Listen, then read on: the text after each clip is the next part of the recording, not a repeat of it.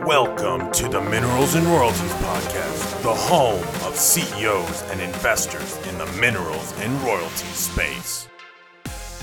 Hey guys, this is your host Tim Powell from the Minerals and Royalties Council. I recently sat down with Jason Hoisager, former president of Rock Ridge Royalty and president of newly formed Mustang Ridge Minerals.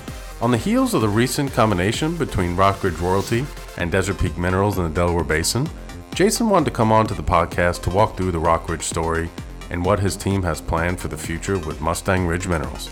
Let's jump into the episode and hear more of what Jason had to say. Jason, welcome to the podcast. Thanks for taking the time to do this.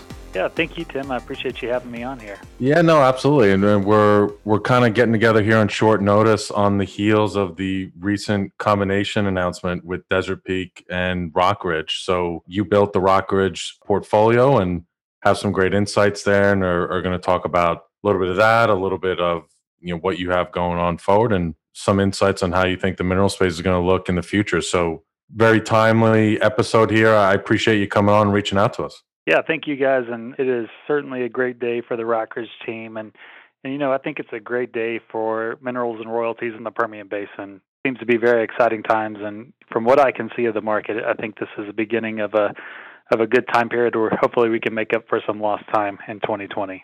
No, amen to that. I mean, what's unique about the mineral space, I think anytime there's a transaction, any anytime someone raises capital, because we're relatively in the early stages of what the minerals and royalties asset class looks like long term. Everyone wins from that, right? It's the tide rises all boats, as, uh, to use that old adage. So I, I agree with you, and and this will be the first of many, and, and uh, you know, is a trend that we'll get into later on consolidation and mergers and everything to get scale. But before we get into that, let's let's put a pause on on Rock Ridge and Desert Peak and.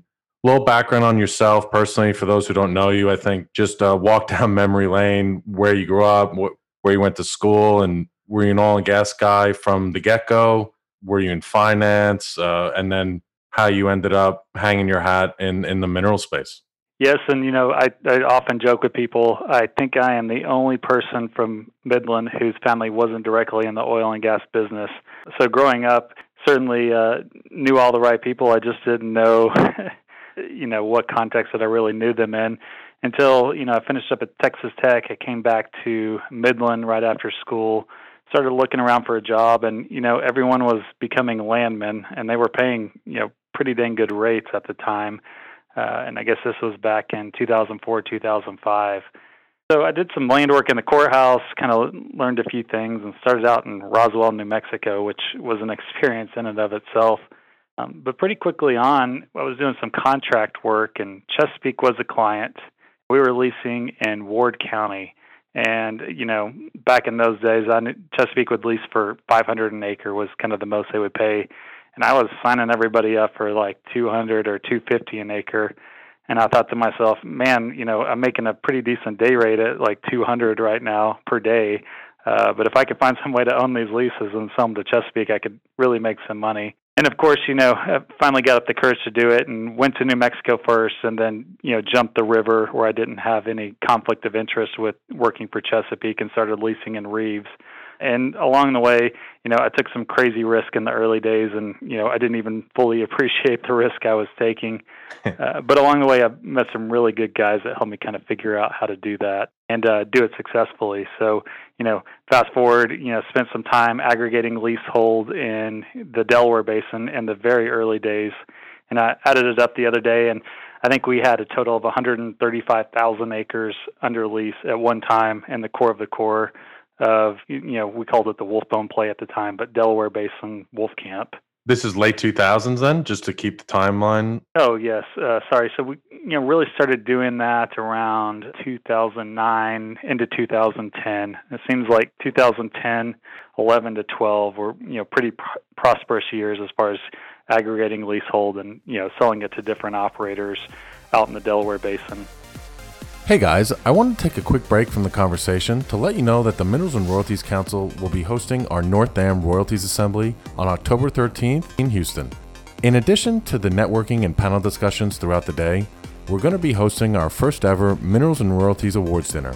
where we're going to be honoring Darren Zanovich, president of Mason Minerals Partners, as our Minerals Executive of the Year. In addition, we're going to have five other awards, including Transaction of the Year, Investor of the Year, Aggregator of the Year, Disruptive Technology of the Year, and last but not least, Kitchen Table War Story of the Year. If you're interested in learning more about how you can participate, including ticket registration, taking a dinner table, and general sponsorship, then please send me an email at tim dot powell at energy council dot com. Thanks. Now let's jump back into the episode. So we did an episode with the Leon brothers and William Malloy over at Tilden Capital, and they entered the Delaware, I want to call it twenty fifteen-ish, and, and bought some stuff on their own account and then started buying for Pegasus. And, you know, I, they were, quote unquote, early movers, right, for the Delaware. They felt it was there, there wasn't as much attention there from a minerals buying perspective. They were able to get a lot of great deals early on and chunkier deals because the leases were more consolidated versus the fragmentation you see in, in the Midland Basin. What were you kind of seeing in the, because you're talking about an earlier time frame, and I know you're talking leasehold, but a lot of parallels between leasehold and, and minerals buying when you're wearing a land hat, right? So love for you to kind of pick up on that. Sorry to cut you off. Oh, no. And, you know, that's exactly where I was going, because you're one hundred percent right. We are having to, you know, spend a bunch of energy figuring out who owns the minerals. And we're making the same phone call, you know, whether we're buying to or calling to lease them or buy from them. You know, it's, hey, you own the minerals, you want to lease them? Well, what would you think about selling them to? And so I think my first official Reeves County lease that I ever took on my own, you know, for my own company was back in two thousand seven. And we started buying minerals, you know, two thousand eight, two thousand nine. And it's funny, if you look at the way we buy minerals now versus the way we did it back then, it is completely different. There weren't even wells out there for us to be able to really get, you know, a multiple of current revenue checks or anything like that. So we were saying, okay, they're drilling these vertical wells and we think they're going to make fifty thousand barrels in the first year. So, you know, we want to work out the math where we basically get paid out in two wells when we buy these minerals. So we were buying at much cheaper rates, obviously. You know, minerals didn't have the value back then that they do now, but, uh, you know, just kind of picking them up here and there as we went along. And the main goal absolutely was aggregating the leasehold and try and get that to operators. But back in those days, we were still figuring out where the boundary was. And, you know, really what was going on in the Midland Basin was the vertical Wolfberry development where, you know, you drill a vertical well, a big frack job in the Wolf Camp, and then you'd add the Sprayberry to it to give it steady, long life reserves. Even though they may only add five or ten barrels from the Sprayberry, you know, it, when coupled with the real flashy hyperbolic decline of the Wolf Camp, it, it made that possible. And we had the idea that it could happen in the Delaware Basin as well. And, you know, some of the partners that I was working with at the time were really some of the first movers and had the geological ideas to try out there. And you know, those were sold to like the Browning guys and J. Cleo Thompson in the early days. So um, just by nature of some relationships that I had out there and guys I was working on these leasehold projects with, I got exposure to a lot of the early wells. And so we were using the same geological concepts and saying, hey, if, if this acreage that J. Cleo Thompson is drilling over here is good, then all this other acreage should be good. And, and that's really how we continued to add acreage over the years in the early days of the Delaware Basin. And, you know, all that early experience and those relationships built with landowners is why um, I think Rock Ridge worked out and why they wanted me to be a part of Rock Ridge, my Primexx partners and Blackstone Private Equity, just because I'd spent so many years out there, knew so many people, and, you know, had a reputation for at least getting things done with mineral owners and, and providing value to them along the way. And the, the entity you were buying on your own account, you called it Masterson. Is is that the name of the the entity you were leasing up the minerals and, and the, the acreage under, or just uh, some context? And then when did the relationship with, with Blackstone form? Like, when was that transition? Yeah, well, so we're starting to lease in two thousand seven. And like I said, you know, buying minerals where we can along the way, not in any kind of organized, consistent manner, just opportunistically. Buying and flipping leases under Arabella Petroleum, bought minerals under Arabella Minerals and Royalties. But we didn't really get professional about buying minerals until Masterson Royalty Fund came along in two thousand thirteen. We ended up selling that to Viper in two thousand seventeen. And I've got a, a really neat story about that I heard the other day. I'll circle back to it in just a moment. But we were flipping min- the leasehold, you know, all the way up until late two thousand twelve. And in my mind, you know, we were putting together these blocks, and there weren't very many blocks left to put together. And of course, P E companies, E and P companies, they love blocky acreage because at the time they could drill one or two wells, they could delineate all the benches, and then they could go sell it for a gigantic multiple to Oxy or one of the big groups out there. Well, you know, as you got later into two thousand twelve, the big blocks were gone. And so we were running across a half section or a section kind of here and there. They were scattered, and you couldn't block them up into a nice contiguous block. But, you know, in my mind, they had more value because there were wells drilled offsetting these, you know, one-off tracks. And they had de-risked it geologically quite a bit, but the market wasn't paying me more for them. So uh, in two thousand twelve to two thousand fifteen, I got the bright idea that I was going to operate some wells. And quite frankly, I really didn't like my experience. I don't think it really turned out that well. Um, but had some experience as an operator drilling some of the first generation Wolf Camp horizontals out there. So all that stuff kind of goes in, and I, I give it to you as context of how I entered professional mineral buying in the Delaware Basin, and kind of all the relationships and avenues I had available to me, available to me getting started in the early days. And like I said, we started Masterson Royalty Fund in twenty thirteen, and I was working with a, a long-term partner at the time. And really what happened was we had acquired all these little one-off mineral tracts throughout the core of the play over the, you know, preceding couple of years. And we look up and we're like, shoot, you know, we've got ten million dollars worth of minerals that we can't really afford to hold any longer. We better get some partners. So we went out to some, you know, kind of friends and family and existing investors around the Midland area, and it branched out a little bit into the Dallas contacts that we had at the time. And we sold the minerals at cost to the partnership. And the idea was, hey, we're never going to sell these. We're going to hold them forever. Our grandkids are going to be glad we bought these because the play continues to get better and better. Operators are figuring stuff out. They're transitioning from vertical wells to horizontals. And, you know, the play was just one of those things that kept getting better as time went on. So, uh, you know, we transferred the minerals into the partnership around twenty thirteen. It was ten million dollars.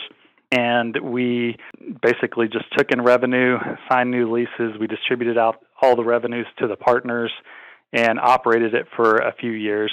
And then, you know, into twenty sixteen, we started getting some interest from some people who were interested in buying and didn't even really run a formal process like you see today, just talking to some groups. And it turned out we're sitting on something with a whole lot of value. And I don't even think we fully appreciated how much the value had increased on us over those, you know, three and a half years that we had been managing the partnership. And so um, at the end of twenty sixteen is when I went over to work with uh, my partners at Primexx on a new venture that we called Rock Ridge, backed by Blackstone Private Equity and some other partners. And uh, we had a deal kind of on the ten-yard line. I handed it off to my partners on Masterson Royalty Fund. They got the transaction closed, got a great deal, and we ended up, you know, basically uh, a little over tripling our original investment. Uh, we held back a couple properties, and Masterson was a big success. And, and I told you I was going to circle back to this story, but I guess it was right before COVID. We were at Rock Ridge, and we were talking to the Ten Oak guys, who I respect a lot, and I really like what they're doing on the smaller transaction size in the mineral and royalty space out in the Permian. But hearing those guys talk about how they got into the mineral space and the marketed transactions that they're running, you know, they kind of tie everything back to the Masterson Royalty sale to uh, Viper. And what they'll tell you is, you know, that was the first sale where people really started seeing that, hey, this can be done professionally.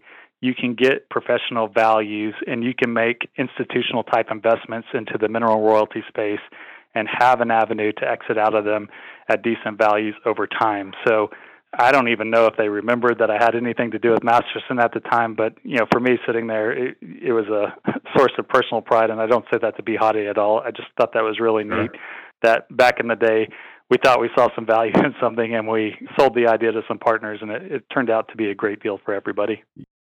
Yeah, it kind of set precedent of, hey, you can build a minerals portfolio and exit it to institutional capital, whereas before it was carving stuff out for a personal war chest or flipping it at the bottom end of the market. And, you know, I, Viper changed a lot of things, right? Uh, I want to say Prairie Sky I P O'd first, and then Viper followed shortly thereafter, or vice versa. But that definitely got my attention. The reason the minerals platform we have today exists is noticing the Viper deal and saying, wow, you know, the scale and the multiples associated with this, or there's something here. And, you know, over a period of years and slowly growing our platform, it is to where it is today, right? So I, I think that was a defining moment for the space for sure, and an inflection point that changed it and changed the players and the process and the strategy for sure, right? Uh, I think you're right. And, you know, the anecdote that I tell everybody is, you know, when we started buying minerals, you know, professional mineral buyers were guys who went to work every day in flip-flops and Hawaiian shirt. They were sending out, you know, twenty, thirty thousand letters a week to all over the country just trying to buy stuff. And now you look at these uh, private equity-backed teams, it is night and day difference. And you've seen a, you know, incredible maturation of, of this slice of the industry just in that kind of five-year run-up between, you know, call it twenty fifteen to twenty twenty. It's amazing how professional everybody got in such a quick amount of time. Hey guys, I wanted to take a quick break from the conversation to say thank you to Opportune L L P for sponsoring our Minerals and Royalties podcast. As a leading global energy business advisory firm, Opportune is well positioned to provide world-class technical, financial, and operational capabilities to minerals and royalties companies. Whether it's back office outsourcing, resource and reserve definition, land due diligence and administration, G I S mapping, valuation work, data and system integration, financial reporting, tax advisory, or buy and sell side assistance, Opportune L L P has got you covered. For more information, please visit w w w dot opportune dot com. I also want to say thank you to Noble Royalties, who's been a leader in the minerals and royalty space since nineteen ninety-seven. With the ever-changing landscape of the energy industry, Noble's team urges E M Ps, mineral funds, and private families to rethink how they buy and sell their minerals. Noble's legacy and experience will assist in delivering effective solutions to E M Ps and private owners alike on how to best maximize their mineral ownership in this ever-changing market. If you're interested in having a conversation about what might be the best solution for your company, fund, or family, then please reach out to Chase Morris at c morris at noble royalties dot com or Shannon Manner at s manner at noble royalties dot com. Lastly, I'd like to take a moment to thank Enverus, a leading energy SaaS company that has software platforms designed to empower oil and gas companies through analytics and highly technical insights. MineralSoft is Enverus's mineral management platform that enables owners to capture missing revenue and maximize the value of their minerals portfolios. EnergyLink is Enverus's platform for automating joint venture and owner relations business processes. If you're interested in learning more about Enverus, MineralSoft, and EnergyLink, then please visit w w w dot enverus dot com or email business development at enverus dot com. Thanks. Now let's jump back into the episode. So I'm just curious, you really have already mentioned relationships as a major driver for how you've acquired the minerals. Where did the, the Primexx and the Blackstone relationship originate? Did you know the Primexx management team? Was there some sort of connection to the partners at Blackstone Energy Partners? How did that all come together? Or were you looking for scale and private equity and did the rounds and then just ended up gelling with, with the Blackstone team? Just curious, any background there? So it was late twenty sixteen. Uh, I'd been out in the Delaware for a while, but Primexx really had two. And, you know, I don't think anyone really realizes kind of who the first players were. Browning, certainly. J. Cleo Thompson, certainly. But you had a number of groups who were in the Brea draw deal. And, you know, I don't know if you remember back to when Oxy bought Brea draw from J. Cleo Thompson. I think it was like a, a billion-dollar price tag at the time. But actually not long before that, maybe nine months before, Primexx had a deal to buy all of that. They brought on some investors and were going to buy out their other partners and take over the whole block.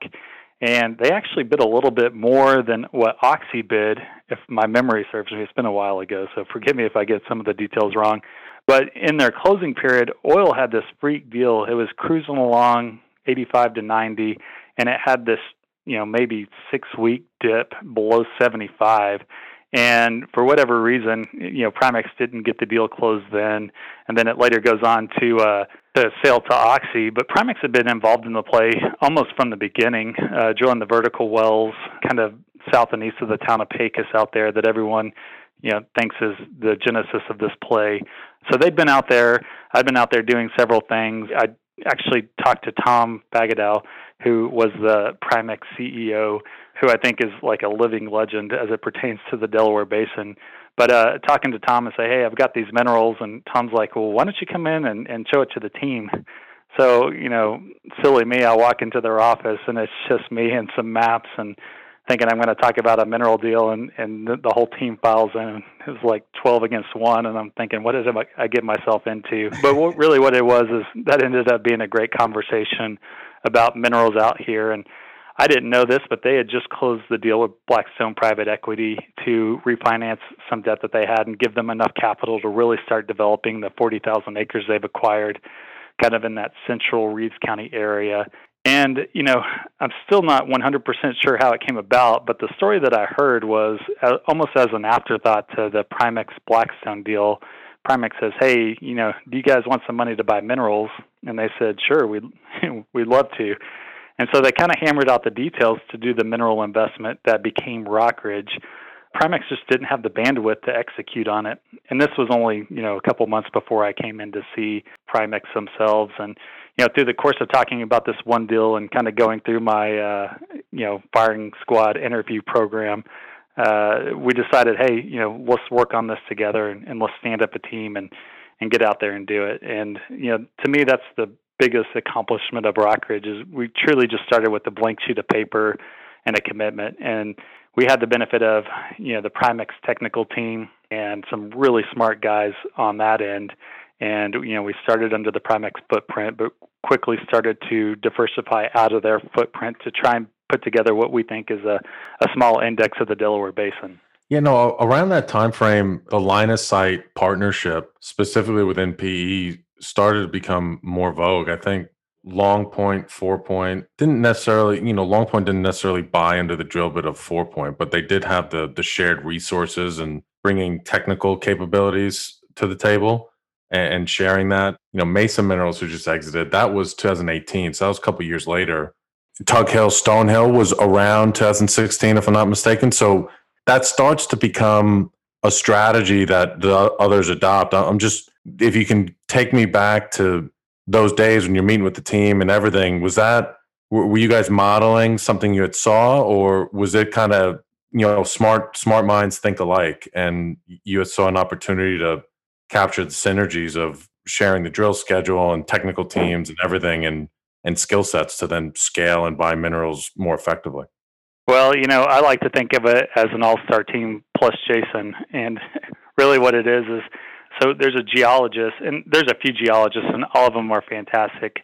But there's one in particular at Primexx named Ryan Mirsky, who just really had a handle on this kind of southwest part of the play where, you know, at the time it looked like Primexx was stepping out a bit and, you know, kind of T B D how the geology turns out down in this corner. And, you know, Ryan was right, and the wells are are great by almost anyone's measure when you start looking around at some of the wells drilled out there. And so, you know, we felt like we knew the geology better than anyone else in that kind of mid to southern part of the play. And, you know, because it was a little bit off the beaten path as far as everybody's perceptions, you know, we were getting better deals down there. So we didn't go in there with a set plan or anything. A lot of it was just getting Blackstone and our board of managers some comfort. You know, what they want to do is see how that it's a easy, no-brainer addition to what they're already doing. So as opposed to stacking risks, they want to look like they're, you know, buying risks down. So we walked through the uh, opportunities that we had underneath the Primexx footprint. We also looked at all of the offsetting minerals that became available to us, and we're still focused at that time down in the southern part. And then as we build some confidence and we get some great deals, that gives us the uh, ability to start looking up north where the prices are higher. But we're able to leverage some of the operating relationship that Primexx has. You know, we're looking to diversify under other operators and, you know, areas that have subtly different geology that we feel like we have an understanding on. So I think that's pretty typical if you look at Stonehill, Tug Hill, and Longpoint, Four Point, just groups like that, Fortis, Felix. Uh, it seems like everyone kind of got started right under the operated properties, and then they either built some confidence or just became more bullish on the market altogether and started expanding outside of that footprint. And that's very much what happened with uh, Rock Ridge Primexx. Well, a lot of times what you see, you know, as as we've started to to help folks get in touch with investors as they're raising funds, you know, investors like to see cash flow, and you you can fund G and A out of cash flow, and you have that that asset base that is, you know, the the foundation of the strategy, and maybe you bring in hedging strategies, whatever the expertise of the team's um, approach is you have, you know, what, what you're talking about is buying minerals where you have a competitive advantage under the drill bit, and you get that foundation to then maybe step out, and you can maybe take some undeveloped risk because you have some near-term stuff coming into cash flow or stuff that is in cash flow. And it's the same type of concept, and it it's, you know, downside risk protection, right? To to get the portfolio started. So I think I think it makes sense that that's the form that most of these groups started with. Yeah, you're right. And I, I don't want to give up any of Rockridge's secrets, but, you know, my personal philosophy has been, number one, it's developed over time, especially from the early days of, you know, looking at minerals like how many barrels of oil need to be produced before I pay out my investment, and really R O I focused without any timing component to, you know, what it is now, which is really model driven. And when you understand a discounted cash flow model, you know, commodity price is a big mover, no doubt about it, uh, especially when we get close to the break-even spot for a lot of these operators. But really, you know, what we think is the toughest thing to peg that has the biggest impact is that pace of development feature. And so that, that got me looking really hard into the data that makes up the, I like to call it a drill cadence, if you will, but just, you know, the average time between well events on a particular track, so you can go through and set up your model and bring on those cash flows correctly over time. But that's also like why we like to spread out our investments over, you know, a large enough sample set where the law of averages can kick in and help you out with that. But, um, you know, you're really right. When you have certainty that development's going to happen in the short run, it starts to get cash flows coming in, and that lets you take some more risk and kind of let that law of averages work out for you, so you can go make other investments and spread out from there. And maybe that's what happened. Maybe people just got bullish, but uh, that's the more sophisticated answer that I, I think some of our private equity brethren might give you over the phone. Talk to me a little bit about the portfolio you guys built. You know, this is kind of looping back to, you know, why we jumped on this, right? To talk about the combination of Desert Peak and Rock Ridge. So what was the the commitment that Blackstone gave you guys? And you guys did a lot of blocking and tackling. So average transaction size and and the number of transactions, you did everything wholesale on the ground, right? There there was no, from my understanding, no marketed packages, nothing, nothing that was aggregated for you. You guys did it all direct. And that was part of the formula to get the returns for your partners. Oh, th- that's right. And, and again, I don't want to get into too many specifics that may be confidential, but if you go look in the courthouse, what you're going to see is it was over two hundred transactions, and, you know, total net acres, when you run those out in the courthouse, you're talking, you know, right around twenty thousand. You know, we have, I think, two tracks in New Mexico, but pretty much every everything except for those two tracks are in Loving and Reeves County. And you're right, you know, that's one thing you'll see in looking at the deeds in the courthouse. You know, there weren't big marketed transactions through investment bankers. We were very price disciplined. Uh, I'm very proud of the team that they kept the standards all the way through. Um, we knew to get the prices that we wanted to pay, we had to do things different. And, you know, to me, that's one of the main philosophies that I learned. And, you know, it really started with my experience at Masterson and kind of experimenting with some stuff there. I took that same philosophy. I scaled it up, certainly, at Rock Ridge. But even since uh, Rock Ridge and my personal investments and, and Mustang Ridge, which I'm doing now, and I'd love to tell you about in a moment, you know, we're just refining those same principles. And, you know, it's it's not overly complicated stuff, but it's amazing how effective it is. And so if someone says, hey, Jason, what's the secret recipe to buying good minerals, or, or minerals at a fair price, I'm going to tell you that two-thirds of it is about the relationship that you have with the mineral owners, and one-third is, you know, having better data and understanding exactly what that data is telling you. And what I mean by the relationship part of it is, you know, think back to twenty seventeen. You have all these newly funded private equity-backed teams looking to buy minerals, all in the same place, stacked on top of each other. And because there's so much capital there chasing deals, you also have everybody and their brother out there trying to broker deals and get them in the hands of people. And so what we found all through that time period is, you know, we'd start working with mineral owners and trying to make deals, and the mineral owners didn't know who Rock Ridge was or, or any other group, you know, X Y Z mineral buying company. They were all the same as far as they knew, and, you know, everyone had a website. Everybody was new without a long track record or any kind of verifiable history.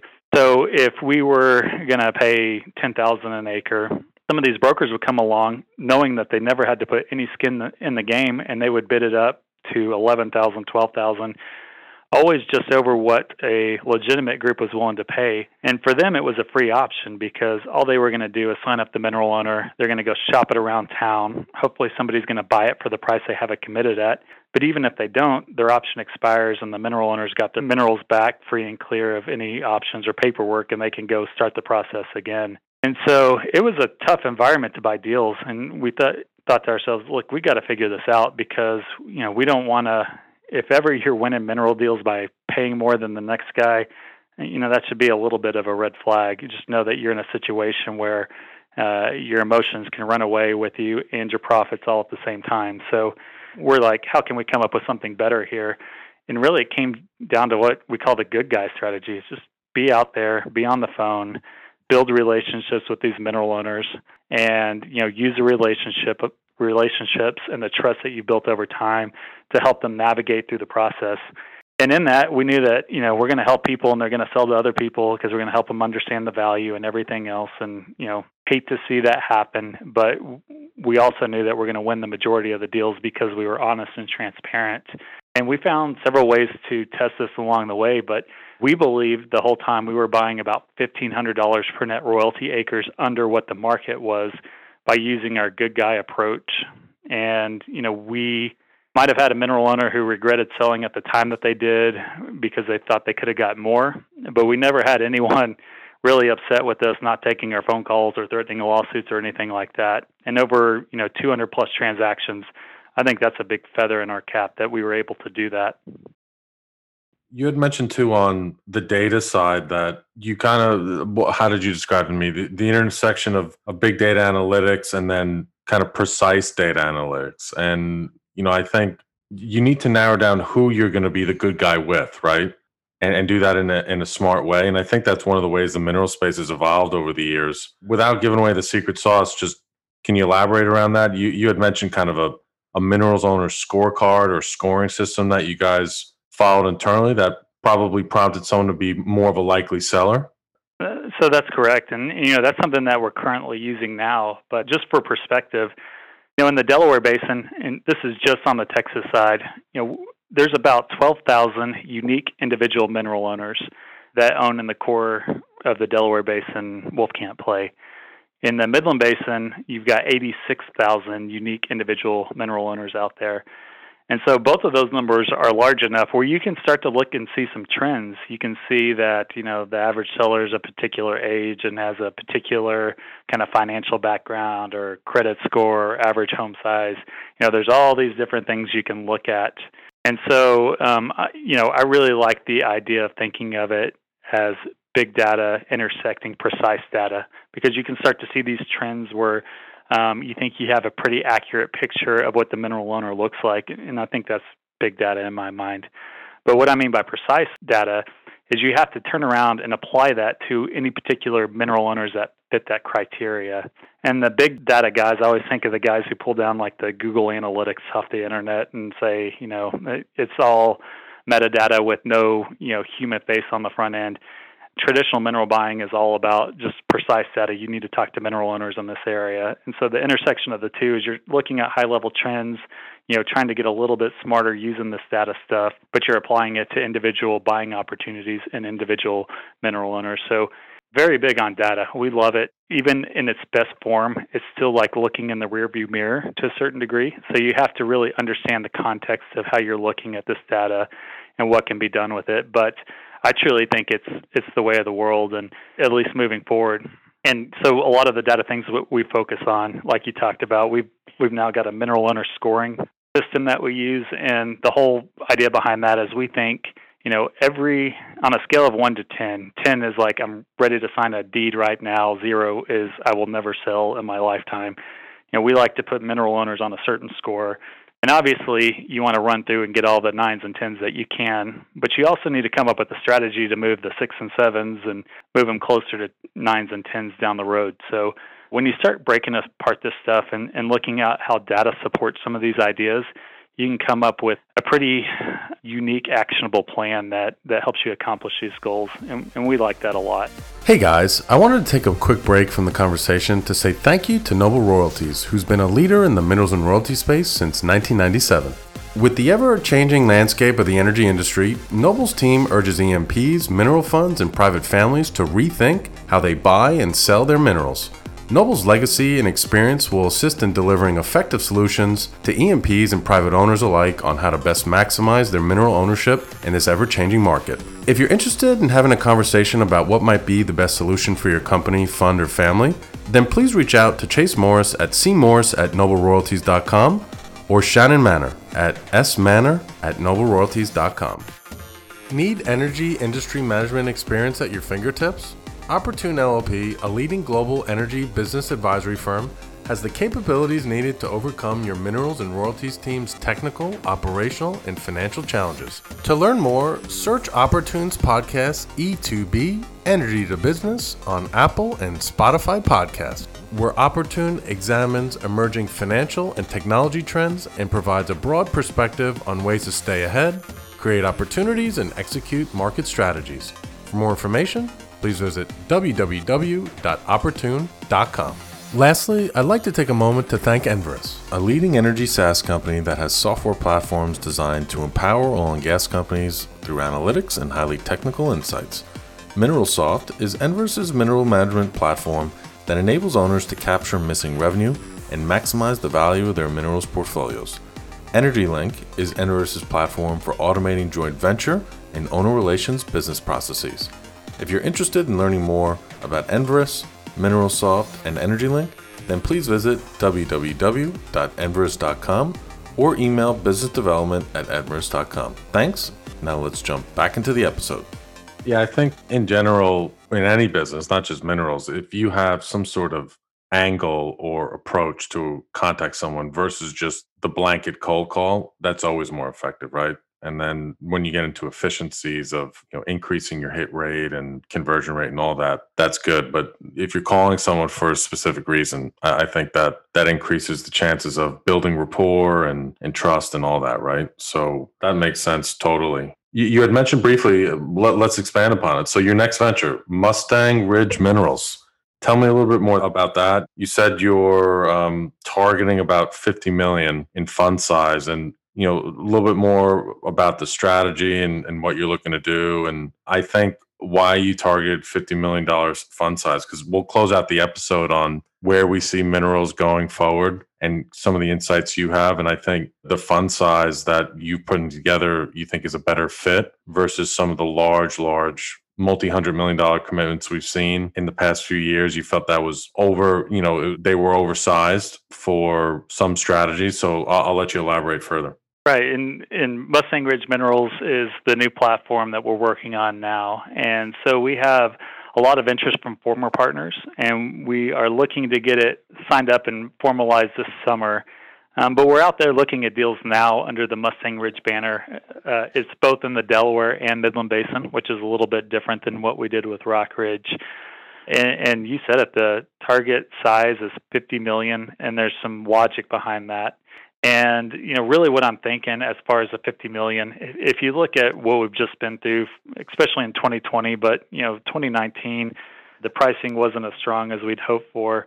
But we had all of these P E-backed groups come out late twenty sixteen, twenty seventeen, and everybody had such large commitments. And when you start dealing with private equity money, they like really structured investments where you have a, a set deployment period, you've got a maturation period, and then you start looking to exit.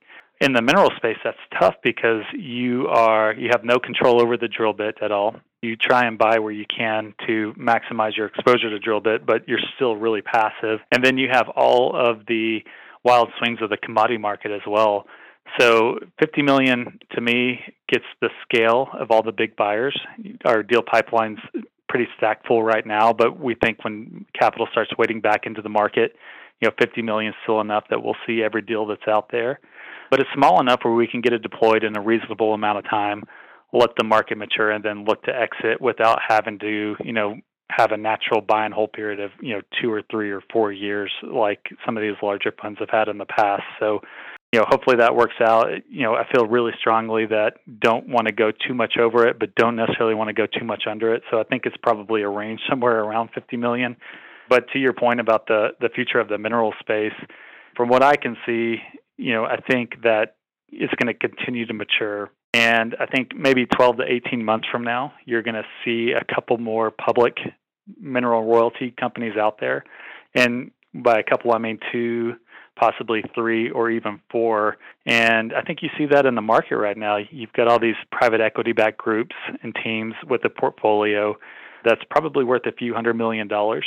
That's certainly big, and there's no buyer who's going to write a check for it right now that I'm seeing, but it's not big enough to go public on its own. So I think you're going to see these guys start to group up into a few different surviving entities.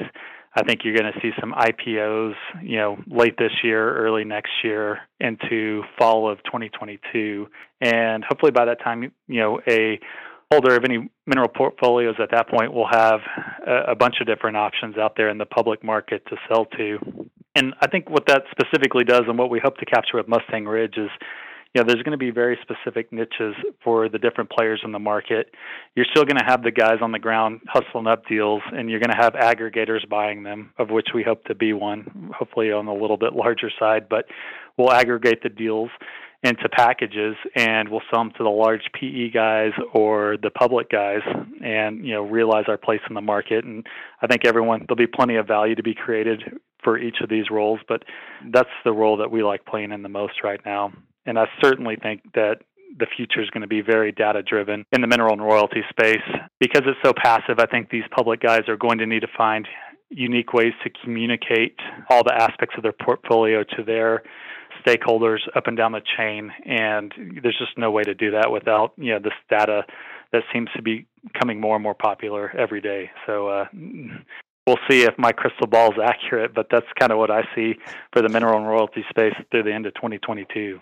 No, I, I think for the last few years, right, it's this mystical pension or insurance company that's going to spend a billion dollars for an exit, right, that everyone's always trying to find. And, you know, they're out there, like Teachers Capital with Heritage Royalty. They've put quite a bit of money together, and they like big chunky deals. But the reality is, is like you had said, if you deploy a certain amount of money, it's almost like the point of no return. You start to narrow down your options, and exiting is really difficult. I think pruning a portfolio starts to make sense, but for a lot of the, the cost of capital that is behind these larger portfolios, that is private equity, you know, more of a mass exit makes sense. And so the, the I P O is the natural story to that, but size matters for minerals, public markets right now. And this is just kind of my comments, but you see what Pegasus is doing. Now it's called N CAP Minerals, right? Rolling up all those portfolios. Desert Peak, the deal they did with, with Desert Royalty probably a couple of years ago already now, right? And and now this combination with Rock Ridge, you know, you can see a potential I P O perhaps in the future. And and I just know from private conversations, there's there's that group of folks that are that are big, but not big enough to go public. And they're all talking to each other um, and, and just they're seeing what's possible and what synergies make sense. And and so I, I would agree with you that we have a new class of public companies this time next year, right? Now, one thing I, I'd love, just kind of food for thought, Jason, I just want to chop it up with you. When you're talking about the public space, there's a quote unquote junior market that's evolved in, in Toronto, in London, to a lesser extent, in A S X, Australia Stock Exchange. And, you know, putting on my Energy Council hat for a minute, over the years, you've had juniors kind of go in, and with small market caps, they they see an opportunity in the market, and they they kind of de-risk it and prove it up. And then and then a larger company acquires them, and, and then they do it again and do it again. That market shrunk, but, you know, I think we'll come back at some point in the future when commodity cycles reset themselves, right? And that kind of model is, it makes more sense. Where, where I'm getting with this is, is the AIM markets, the A S X markets, and the T S X markets are smaller and have a different mix of investors. Do you think there's room for a fifty to one hundred million dollars market cap public company that's listed in Toronto or Australia or London that basically does what a small family office P D P buyer would do, but you get access to public markets? Just it's kind of something I've been noodling on uh, and deducting from conversations, I just wonder, why not, right? It happened in upstream. And then those could almost be public feeders that get aggregated by other pubcos in the U S, so NASDAQ and, and NICE, that need to be a billion plus. Any thoughts right. there? Yeah, no, I think that goes exactly to what we want to do with Mustang Ridge. I think that the market's going to be, you know, really nichey, and I absolutely think there's a place for, you know, when when you tell me about these, you know, non-U S public companies buying this, you know, one hundred million dollars packages, which is really sizable, you know, what it sounds like to me is those guys are aggregators, and they just aggregate on a larger level.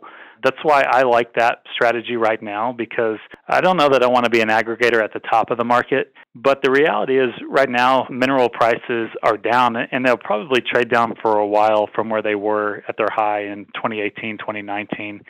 And, uh, you know, we can talk about the nuances of that and why that is, but uh, until, you know, the debt market comes back for E and P guys to be able to borrow money to drill wells, you're just not going to have the activity, which is going to keep the prices a little lower in the mineral space. But, you know, prices, commodity prices are coming up, so we know it's going to get there at some point. You know, I love the idea, you know, if I'm a family office and I have one hundred million dollars to spend on energy in the U S, I'm looking at some of these portfolios that are already put together, possibly even already have a team in place to manage them. You know, just buy them, think that I'm going to hold them for, uh, you know, twelve to twenty-four months and sell them into a developing public market. I think that's a great strategy, and I don't know why, you know, a smaller public company trading on the Australian exchange can't do the same thing. Uh, as a matter of fact, that's actually a, a pretty elegant solution to playing the mineral space in the U S. It would be silly for a group to come in and think that, hey, we'll just go, you know, deploy our own ground game, put this together. But, you know, having one buyer and one seller makes that whole thing doable and makes it very easy. And I would seriously consider that if I were those guys.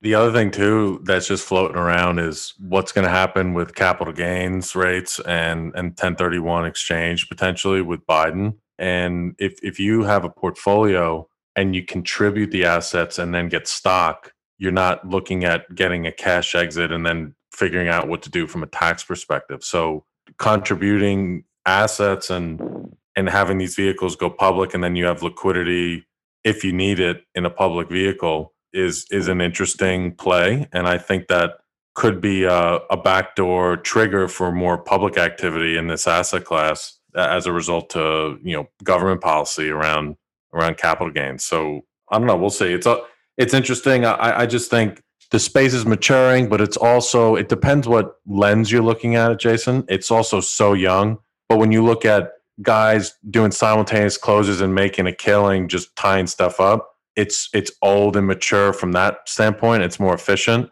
But when you're looking at, you know, financial structurings and niches and everything, it's it's very early days. And I, I just think it it's just a fun space to be in. And no, I'm glad to see you're putting another vehicle together. I, I wish you luck with Mustang Ridge. And and again, I appreciate you coming on the podcast. Any closing comments just to, you know, leave something with the listeners before we wrap it up? Yeah, I'd say if you have any deals in the Permian and they're uh, fairly priced, give me a call. I'm glad to talk about it. But I think that we are on the precipice of kind of getting back to work here and good times in deal making in the Permian Basin, at least. And for everyone who just hung on and, and is barely getting by, just hang in there a little bit longer. It looks like the market's starting to unfreeze, and you know, we'll see some good times and good prices again in the very near future. So I'm very optimistic. And if that's one thing I could leave a listener with is, you know, it looks like things are about to get a whole lot better. So uh, hang in there, get ready to get busy. I think it's all coming in the very near future. Awesome. Well, thanks again, Jason. Appreciate you coming on. Oh, thank you, Tim. Thanks for your time. Hey guys, thanks for listening to this episode of the podcast. I hope you enjoyed. The Minerals and Royalties Council represents the largest network of senior minerals and royalties-focused executives and investors in the world. Throughout the year, we leverage our relationships and industry knowledge to facilitate introductions on behalf of our royalties clients to help them place capital, buy and sell deals, and form new partnerships. If you're interested in learning more about how we can help your team, then please email me at tim dot powell at energy council dot com or visit our website at www.energycouncil.com forward slash minerals dash royalties dash council forward slash. Also, please don't forget to subscribe to the podcast and be sure to share these episodes with anyone in your network that you think would enjoy. Thanks, and see you next time.